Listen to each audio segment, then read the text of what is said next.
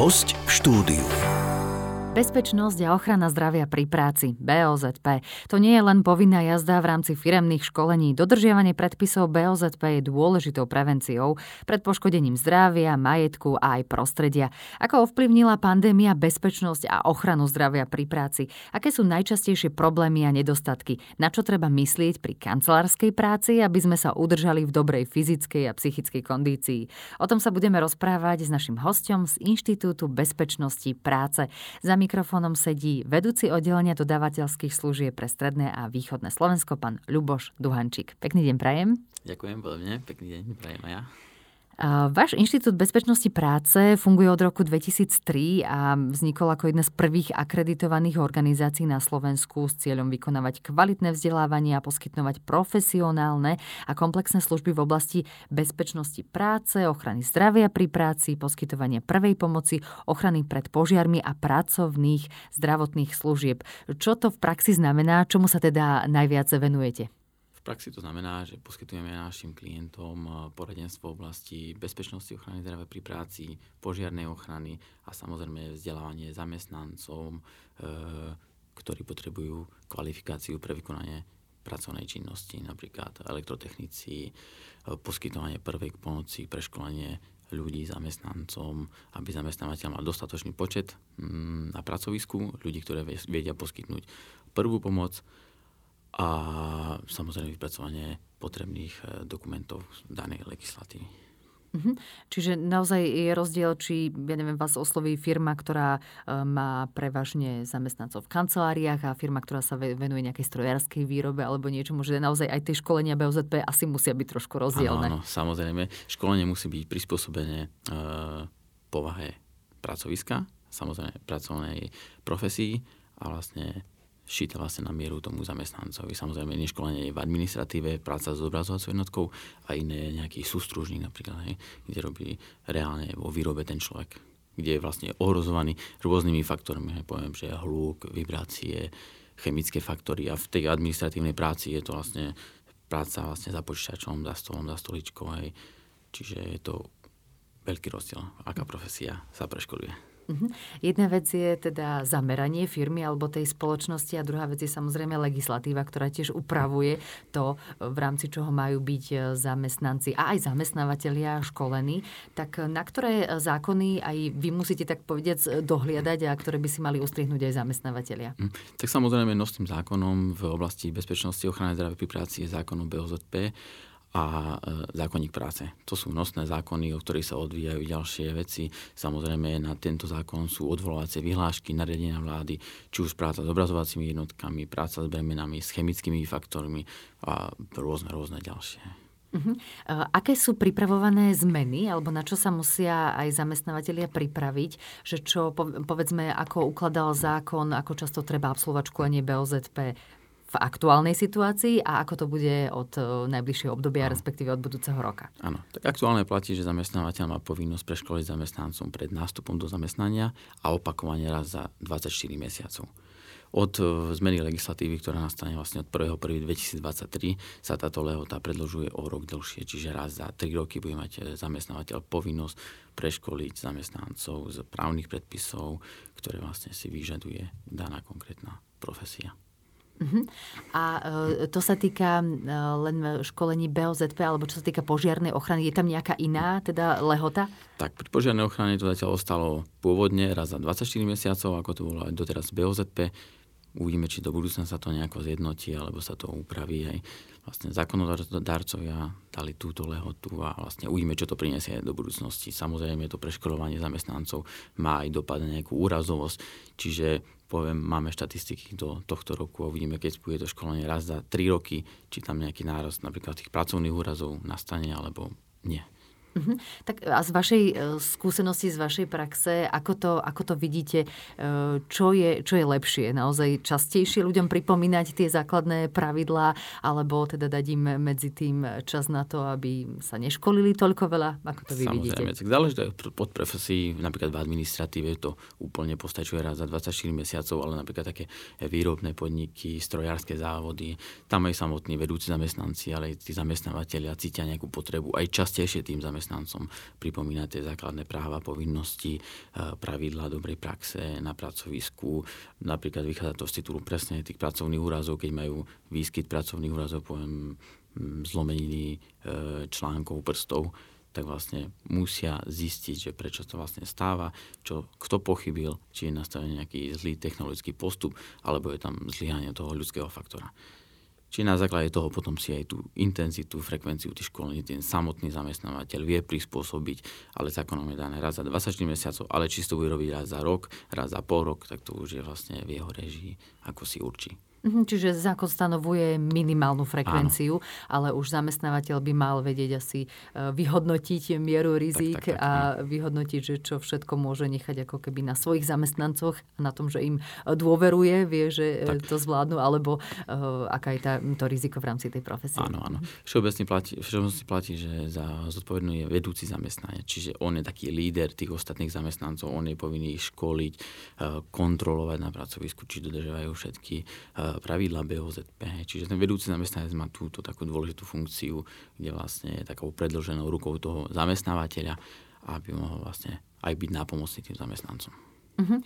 Ono e, na Slovensku, respektíve ešte v Československu sa BOZP ako povinné školenie zaviedlo ešte v roku 1965 a vraj prvý rok po jeho zavedení klesol počet pracovných úrazov na 50%, takže evidentne má zmysel školiť ľudí v rámci BOZP, lebo keď si zoberieme, že nedodržaním predpisov môžete jednak si ublížiť, prísť o zdravie, v zlom alebo v horšom prípade aj o život. Samozrejme, to stojí aj veľa peňazí a môže byť škoda spôsobená na majetku a nesprávne, a nedodržaním v podstate predpisov BOZP e, sa môže človek ukratiť aj o nejaký e, príspevok, ktorý by mohol spadať do tej kategórie Určite. úraz pri práci, alebo teda pracovný, pracovný úraz. Ano. E, máte nejaké štatistiky alebo možno informácie, že čo sú také najbežnejšie alebo najfrekventovanejšie porušenia BOZP a s tým možno súvisiace úrazy počas práce? Tak bežne sa stáva, že zamestnanec nedodržuje predpísané osobné ochranné pracovné prostriedky, najčastejšie to niekde v stavebníctve,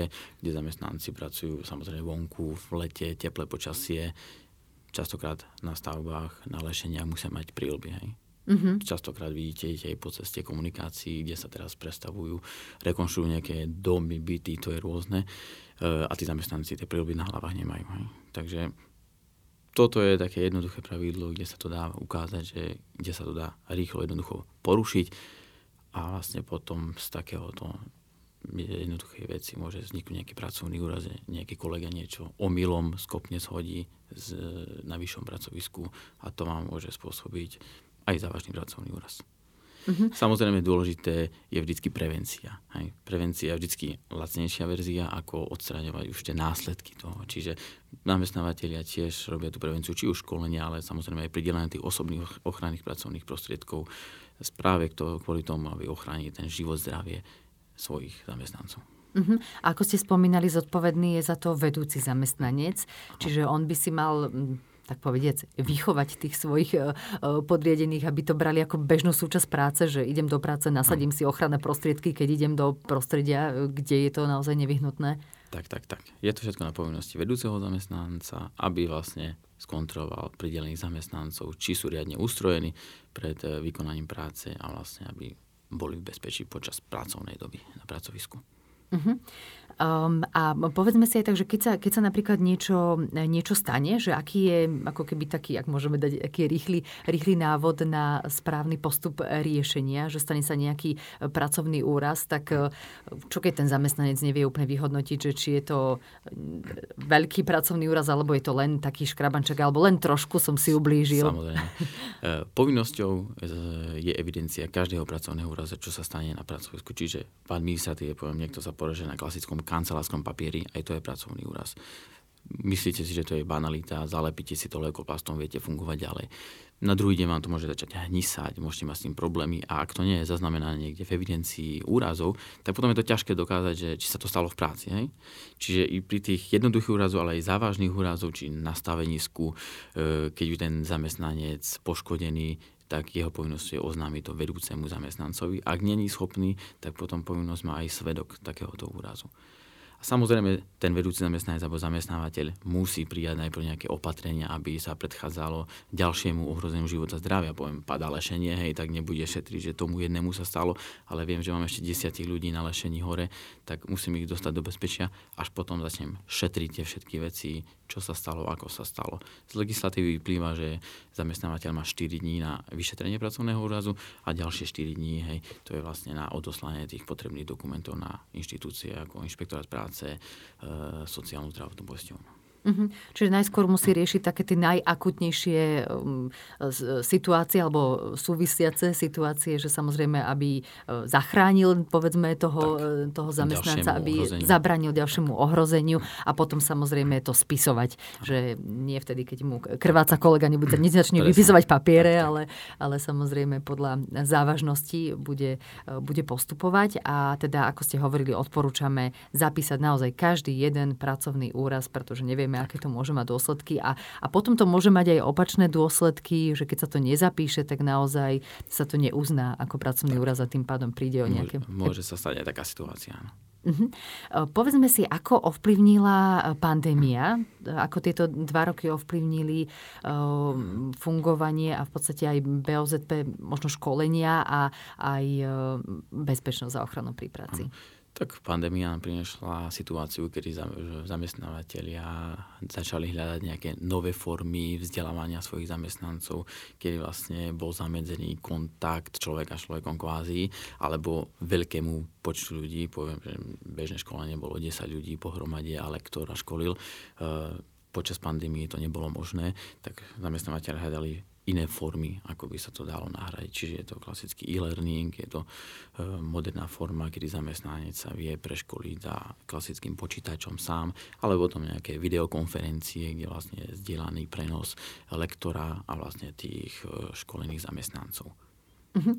A máte nejaké informácie, že aký, aký dopad možno malo toto online vzdelávanie na uh, potom prax, že či ľudia sú aj dostatočne vzdelaní, aj keď to možno takto na diálku absolvujú, alebo naopak možno, či e, si to viac vedia zapamätať, keď to musia robiť e, fyzicky mm. na svojom vlastnom počítači? Jasné. Povedal by som, že ľudia si zvykli a teraz skôr dopytujú takéto formy vzdelávania, nielen či pri BOZP, požiarnej ochrane, ale aj klasické osobnostné rozvojové kurzy, aj rôzne inštitúcie už poskytujú práve takéto formy online vzdelávania. Samozrejme, niektoré vzdelávania sa dajú robiť online, niektoré musia byť prezenčné čiže toto je dodržané, ale gro, vlastne aj dopyt od zákazníkov, od zamestnancov je taký, že by to chceli kvázi všetko online formou. Uh-huh. Áno, tak má, má to svoje benefity nepochybne, že človek nestrávi čas aj cestou na školenie a potom cestou tak. zo školenia. Je to presne vo vyhradený čas a možno sa aj dokáže viac tak na to sústrediť a um, zamerať na, na tú tému, ktorú sa online školí. Pozrime sa na prácu v kanceláriách a bezpečnosť. Poradca podnikateľa má totiž množstvo klientov práve firmy, ktoré hodiny sedia pri počítači a v kancelárii a aj to je súčasťou BOZP školení, že aby ľudia naozaj vedeli správne pracovať, tak aby si neblížili ani fyzicky, ani psychicky. Tak aké sú možno také tie základné zásady pri práci za počítačom? Tak najdôležitejšia e, vlastnosť alebo požiadavka je ergonomia pracoviska. Čiže je to klasicky práca za počítačom, veľa ľudí to robí, si viete predstaviť stôl, stolička, e, notebook, e, monitor, klávesnica. Tak sú tam určite nejaké požiadavky, ktoré musia byť splnené. Samozrejme, najdôležitejšie je správne sedieť. Čiže musí byť vhodná kancelárska stolička, ktorá má klasicky kolieska, opierku na hlavu, na ruky správna poloha, ako sa sedí za počítačom, vlastne spodné horné končatiny musia byť v, v pravom uhle, aby vlastne záťaž na ten podporno-pohybový aparát bol čo najmenší. Samozrejme vhodné je striedanie pracovných polôch, e, práca v stoji, dneska sú rôzne ergonomické stoly, ktoré si viete zdvihnúť na prácu v stoji, a takto vlastne striedať, striedať prácu v sede a stojí. Samozrejme mm, požiadavky na klávesnice, keď máte prácu s notebookom, tak takúto prácu nesmiete vykonávať viac ako 4 hodín. Musíte mať k tomu prídavný monitor a externú klávesnicu. Hej. Takže mm-hmm. 8 hodín by ste nemali za notebookom pracovať čisto. Čiže samozrejme sú rôzne, vy tu máte ergonomické myši, hej. Mm-hmm. Čiže dneska je veľa, veľa možností. E, najčastejšie problémy, čo ľudia pociťujú z titulu vykonávania práce administratívne, tak je to problémy s karpálnym tunelom, čiže sú rôzne podložky, podmyši, ktoré vlastne majú podložku a vlastne tak sa dá k tomu trošku predchádzať. Samozrejme problém s chrbticou, čiže tých problémov sa nabaľuje viac a viac, aj keď ten človek nemá správne usporiadanie toho pracoviska. Uh-huh. Áno, ja teda ako aj ste tak e, sa pozerali, že ako tu aj ja sedím a ja som tiež tak hodnotila, že nemám to úplne ergonomicky teraz vymyslené, lebo naozaj mám pred sebou uh, notebook a tá obrazovka je tak, že ja musím naozaj skloniť hlavu, aby som sa na to pozerala a to nie je dobré. Uh, ono by to malo byť naozaj viac... V úrovni očí by to malo V úrovni očí mať obrazovku, uh, mať klávesnicu teda na ruky a tiež nevykrúcať rôznym tak, spôsobom tak. ruky a ani nevytáčať v podstate hlavu na monitor, ktorý je vedľa, čo uh-huh. vidíme myslím si, že aj na niektorých pobočkách rôznych firiem, kde chodia zamestnanci a že sú to také klientské centra, alebo neviem, banky, sporiteľne, tiež e, si človek tak všimne, že e, tá pani za prepáškou sa rôzne obzerá na monitor, čo nie je teda úplne správna ergonomia, e, lebo po odstupom času naozaj môže mať problémy, ktoré ste spomínali, tie problémy s chrbticou alebo... Karpálny tunel, áno. Áno, s karpálnymi e, tunelmi aj vlastne na, na rukách a e, s týmto súvisiace. No a, no a dá sa, e, dá sa v podstate ako, ako sa to dá odsledovať, aby, eh, aby naozaj sa nestalo, že čo ja viem, za 5 rokov príde môj zamestnanec za mnou a povie mi, že mám problémy s chrbticou a ako ja ako zamestnávateľ mu dokážem, no ale nesplňal si správnu ergonómiu sedenia pri práci. Samozrejme. Že, že ako to funguje v praxi. Zamestnávateľ predtým, ako príjme zamestnanca do pracovného pomeru, e, posiela ho na nejakú vstupnú lekárskú prehliadku, kde vlastne sa zhodnotí jeho aktuálny zdravotný stav, aby zamestnávateľovi nemohol povedať, poviem o pol rok, že má problémy, poviem, so zrakom, s chrbticou.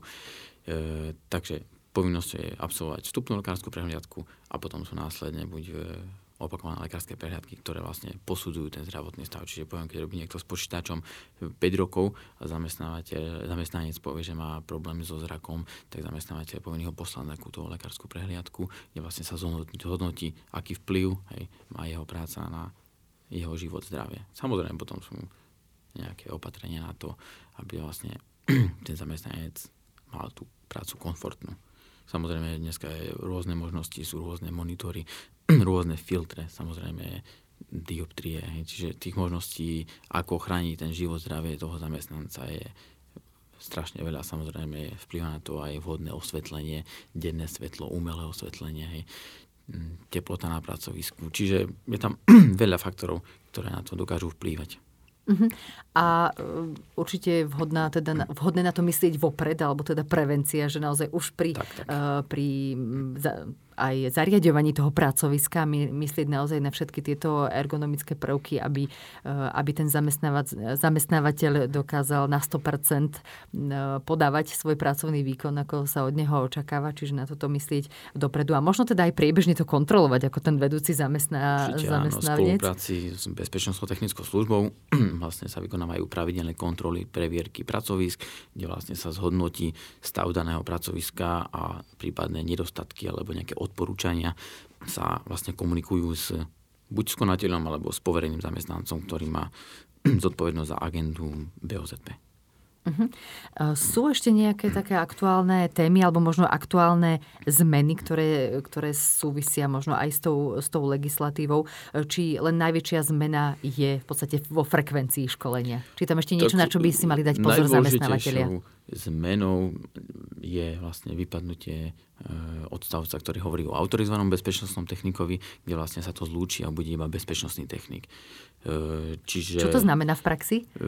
Autorizovaný bezpečnostný technik v súčasnosti je osoba, ktorá vlastne vykonala skúšku na Národnom inšpektoráte práce a mala e, odbornú prax e, najmenej 2 roky. Vtedy mohol ísť e, žiadateľ na skúšku. V súčasnosti to bude takto, že účastník kurzu bezpečnostný technik si o upravnenej akreditovanej osoby urobí základný kurz a vlastne potom ide sa na skúšku na inšpektorát práce. V súčasnosti sa tieto skúšky vykonávali u tej oprávnenej osoby a teraz sa to vlastne zlúči a všetci budú museli ísť na skúšku na inšpektorát práce.